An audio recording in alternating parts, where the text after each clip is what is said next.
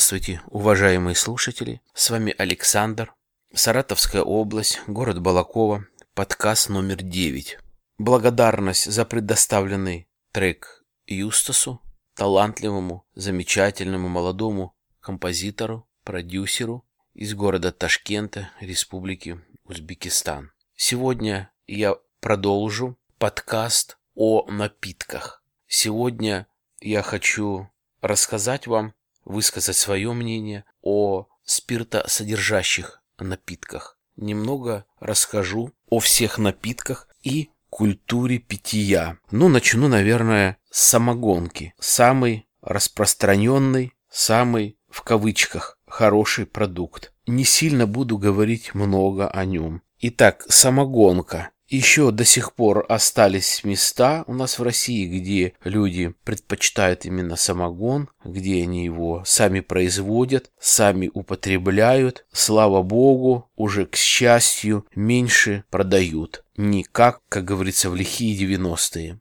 Я учился еще в школе, у нас была очень грамотная учительница, медик и биолог по профессии. И так вот сложились у нее обстоятельства, она стала преподавателем в обыкновенной средней школе. Всегда учила она нас где-то лет 7, то есть и ботанику, и зоологию, и химию, и так далее. Спрашивали у нее про самогон, спрашивали про спирт, что я запомнил на всю жизнь. И она вот говорит: ребята, говорит, не пейте никогда самогонку. В самогонке содержатся сивушные масла. Сивушные масла в домашних условиях никак нельзя вывести, избавить, отфильтровать и так далее. То есть ни марганцовка, ни активированным углем, ни двойной перегонкой это не делается. Сивушные масла в домашних условиях не убираются. Только на заводе, если готовится водка по ГОСТу, она не содержит сивушных масел. Сивушные масла – самый яд, который действует на печень прежде всего. Если брать другие напитки, алкоголесодержащие, то, по крайней мере, в них нету сивушных масел. Да, они влияют на сердце, на сосуды, на головной мозг, и на мужскую, и на женские функции и органы. Но здесь еще в самогоне сивушные масла. Поэтому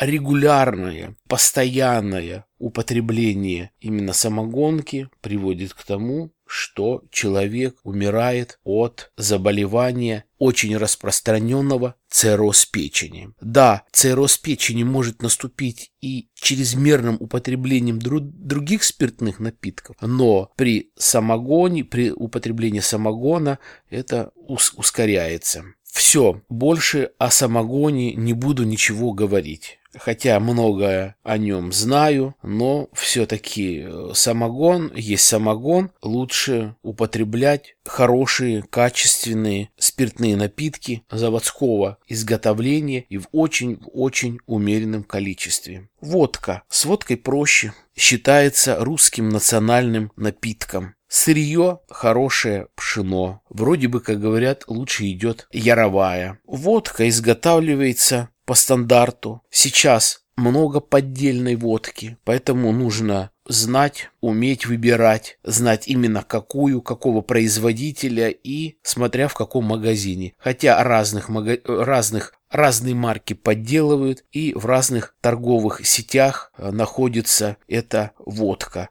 Я вот стараюсь определить даже элементарно, если стоит, значит, специальный код, и в магазинах ты проходишь через кассу, этот код пробивается, пищит, вот это у них там пищалка в магазине, то, скорее всего, это, один из методов определения, что это действительно напиток какого-то ближе к заводскому приготовлению. Дальше. Многие сейчас любят, предпочитают виски, особенно молодежь, какое-то помешательство. Достаточно дорогой продукт, я не знаю, хорошие виски я не видел там дешевле 800 рублей, там 1000 рублей. Есть, может быть, какие-нибудь, но в России самые распространенные почему-то именно среди журналистов, я не знаю почему, Джек Дэниелс. По крайней мере, из всех виск, тех Виски не склоняются, которые я пробовал. Джек Дэниелс мне больше всего нравится. Как, в принципе, и многие вот почему-то утверждают, что Джек Дэниелс более-менее такой классический вкус, нормально можно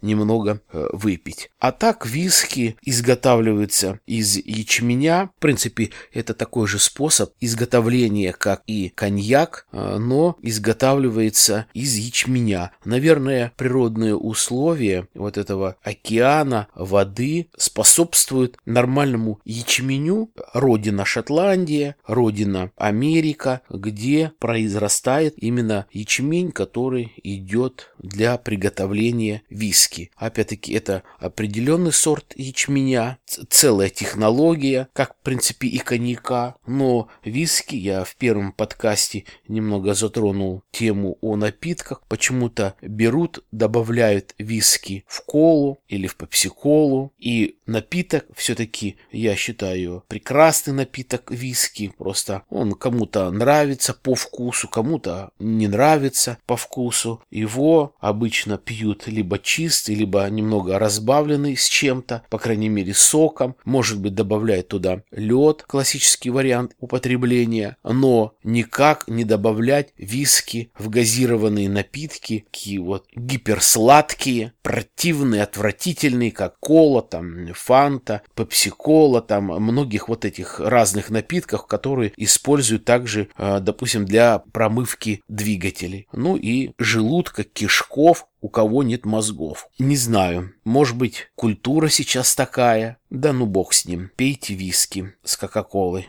не будете здоровыми. Коньяк. Коньяк в последнее время стал как-то более мой любимый напиток. Все-таки предпочтение я хорошему вину. Ну, коньяк. Настоящий коньяк стоит дорого. Не зря элитные сорта французского коньяка, там Хеннесси и так далее. Очень много коньяков, которые стоят дорого. И они стоят дорого не потому, что бренд раскрученный, а действительно приготовление идет тяжелое. Материал дорогой, бочки. Где взять эти дубовые бочки, чтобы изготавливать хороший коньяк. В частности, когда-то на постсоветском пространстве, в принципе и сейчас, ценится вот грузинский, армянский коньяк. В России сейчас просковийский. Кстати, и всего Советского Союза осталось только на заводе в Просковийске, где по-настоящему изготавливают коньяк. За рубежом немножко побольше таких установок. Это медные установки, куда заливается сусло, и из этого напитка потом превращается коньяк. То есть большие медные установки, повторяю, именно медные, им уже, наверное, лет по 300. Сейчас не изготавливаются такие установки. Топится на дровах, только на дровах. Это сусло, огонь, дистилляция, получается коньяк. Приготовление, я говорю, как самогоноварение, то же самое. И хранится уже в бочках. То есть, чтобы приготовить, ладно, скажу, брагу, нужен тоже хороший виноград. А потом, как и в первом подкасте говорил, всему голова – это вода. Везде, где хорошие напитки, везде используется нормальная, хорошая, не нормальная, а очень качественная вода. То есть брашка замачивается, виноград на хорошей воде, соответственно, будет нормальный коньяк. И плюс хороший сорт винограда, и плюс земля, и плюс определенные условия, то бишь климат. Все это создает нормальные предпосылки для хорошего коньяка. Ну вот в Армении это есть, просковийский это есть. Там виноградники, когда-то кто-то вырубил, сейчас вроде бы немножко это все возобновляется. Вот там нормальный, хороший, может быть, коньяк. Допустим, есть китайский коньяк. Не знаю, вы слышали или не слышали, я, правда, не пробовал, но у них дефицит бочек дубовых. А основное это дубовые бочки, чтобы эти дубовые бочки были нормальные, не из-под квашеной капусты, а именно для коньяка. И они что, значит, делают? Выдерживают этот спирт, который градусов 45 для коньяка выдерживают в больших чанах из нержавейки и туда просто кладут, допустим, на 5 лет какое-то количество дубовых досок, и выдерживается, приобретается определенный вкус, приобретается определенный цвет и, соответственно, получается коньяк. Добавляют немного красителя и получается коньяк. Я слышал о том, что в нормальный настоящий коньяк никогда не добавляют какие-либо ингредиенты, за исключением только пищевых добавок, что связано с цветом. То есть, чтобы цвет был определенный, создать определенный цвет, но только цвет, никаких вкусовых добавок. Что касается другого фуфла, который типа называется, а фуфло, которое коричневого цвета, которое может быть назваться коньяком, туда, значит, добавляет добавки там, его пьешь, он то ванилином пахнет, то какими-нибудь орехами, поэтому это не коньяк, это фуфло. Дальше, вино. Вино то же самое, как и коньяк. Вода, хорошие условия, виноградники, нужно ждать, вино бывает 5-10 лет выдержка, хотя бы 2 года, в бочках стоят, нормальные бочки, выдерживается, получается хорошее вино. Опять ценятся марки зарубежные. Сейчас, кстати, российские начинают, вот опять в Просковийске, вроде как виноградники неплохие и хорошее вино. Сейчас открыли границу с Грузией. Начинают сюда поступать грузинские вина. Не так давно пробовал я вино грузинское. Я люблю, повторяю, красное сухое. С женой покупали. Ну, вино достаточно дорогое. То есть минимум от 400 рублей начинается. А так 450-500 рублей бутылка 0,7. И если, на мой взгляд, это просто мое мнение, взять за 450 рублей из нашей розничной сети, которая продается, за 450 даже французское вино, то французское вино даже, наверное, немножко получше, чем за 450 грузинское вино. Но, опять-таки, это просто мое мнение. Был, когда в Париже продавали вино, ну, мы просто с женой покупали ради интереса, где-то от 1 евро. Одна бутылка 0,7, это в то время где-то евро стоил, ну, в общем, 46 рублей. Поэтому вот брали ради интереса, пробовали, что значит за 1 евро вино и что, допустим, за 10 евро вино. Ну, соответственно,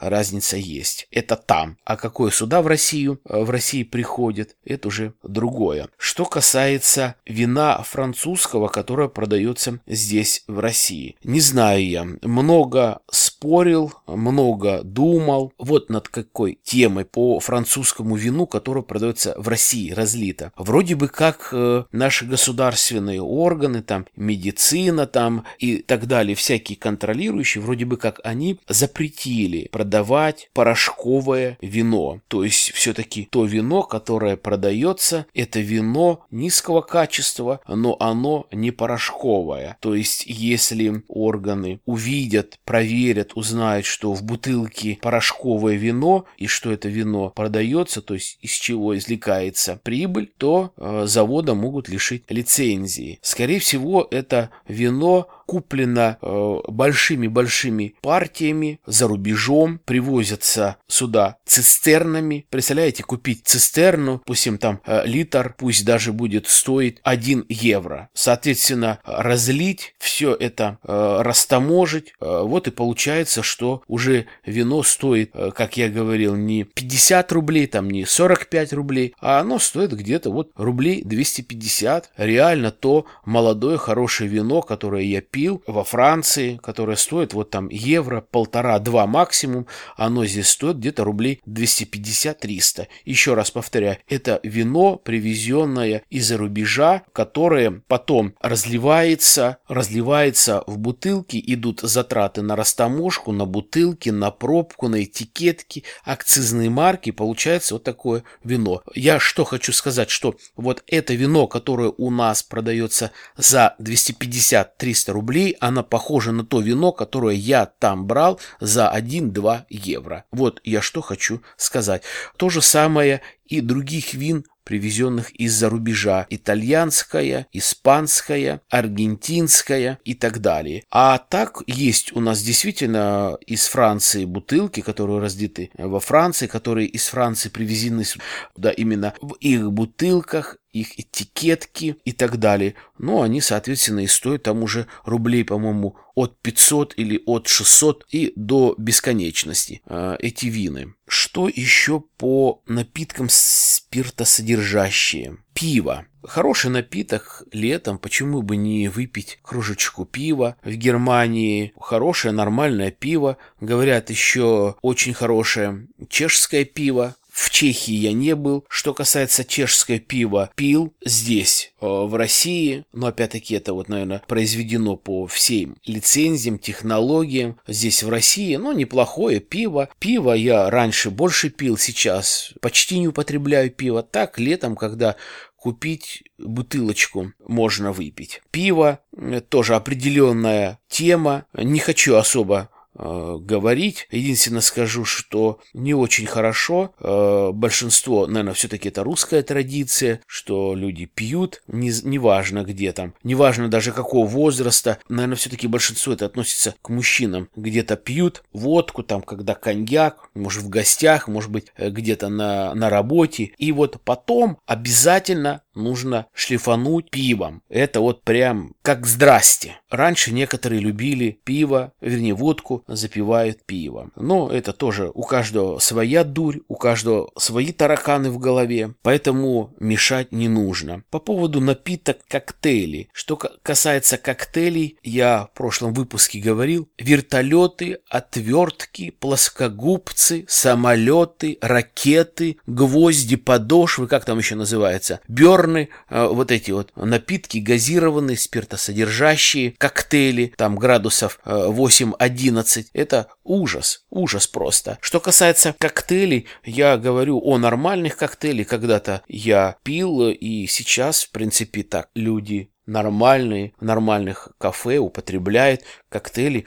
Я не знаю пропорцию, занимаются специалистами. Да, мартини, сок немножко, коньяк туда чуть-чуть, наверное, лед, наверное, киви, либо какой-нибудь лимон, трубочку. Ну, в принципе, ну, нормально. Вот это коктейль. Никогда не нужно пить, мешать, запивать. Все, что касается напитки с газом. Там ту же водку многие любят запивать каким-нибудь там тархуном или лимонадом. Не знаю. По-моему, Бог не дал этим людям вкуса и так далее, чтобы вот взять лимонадом газированным, сладким, да еще теплым, взять и запить водку. Извращение какое-то. Далее. Не буду особо говорить про экзотические напитки, хотя многие их любят, я пробовал, но немножко как-то равнодушен, там ром, цент, подобие таких вот напитков, хотя тоже они довольно дорогие, определенного качества, на определенный вкус. Ну, есть спрос, есть предложение,